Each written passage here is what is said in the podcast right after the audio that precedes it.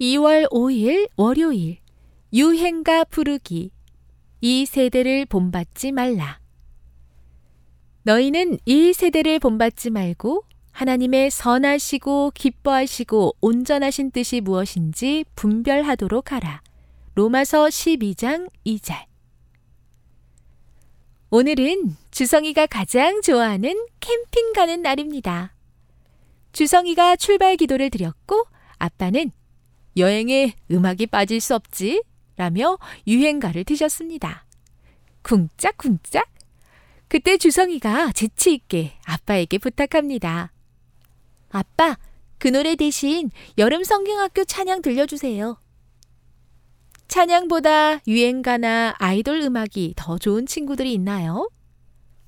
우리는 왜 찬양을 불러야 할까요?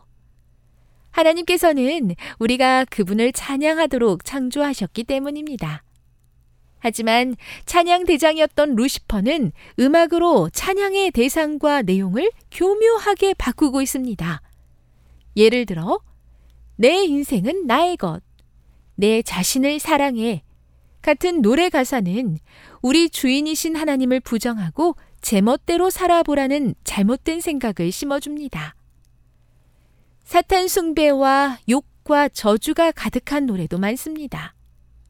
창조주 하나님을 잊고 마음대로 살다가 하나님 나라를 잃게 하는 것이 사탄의 목적입니다.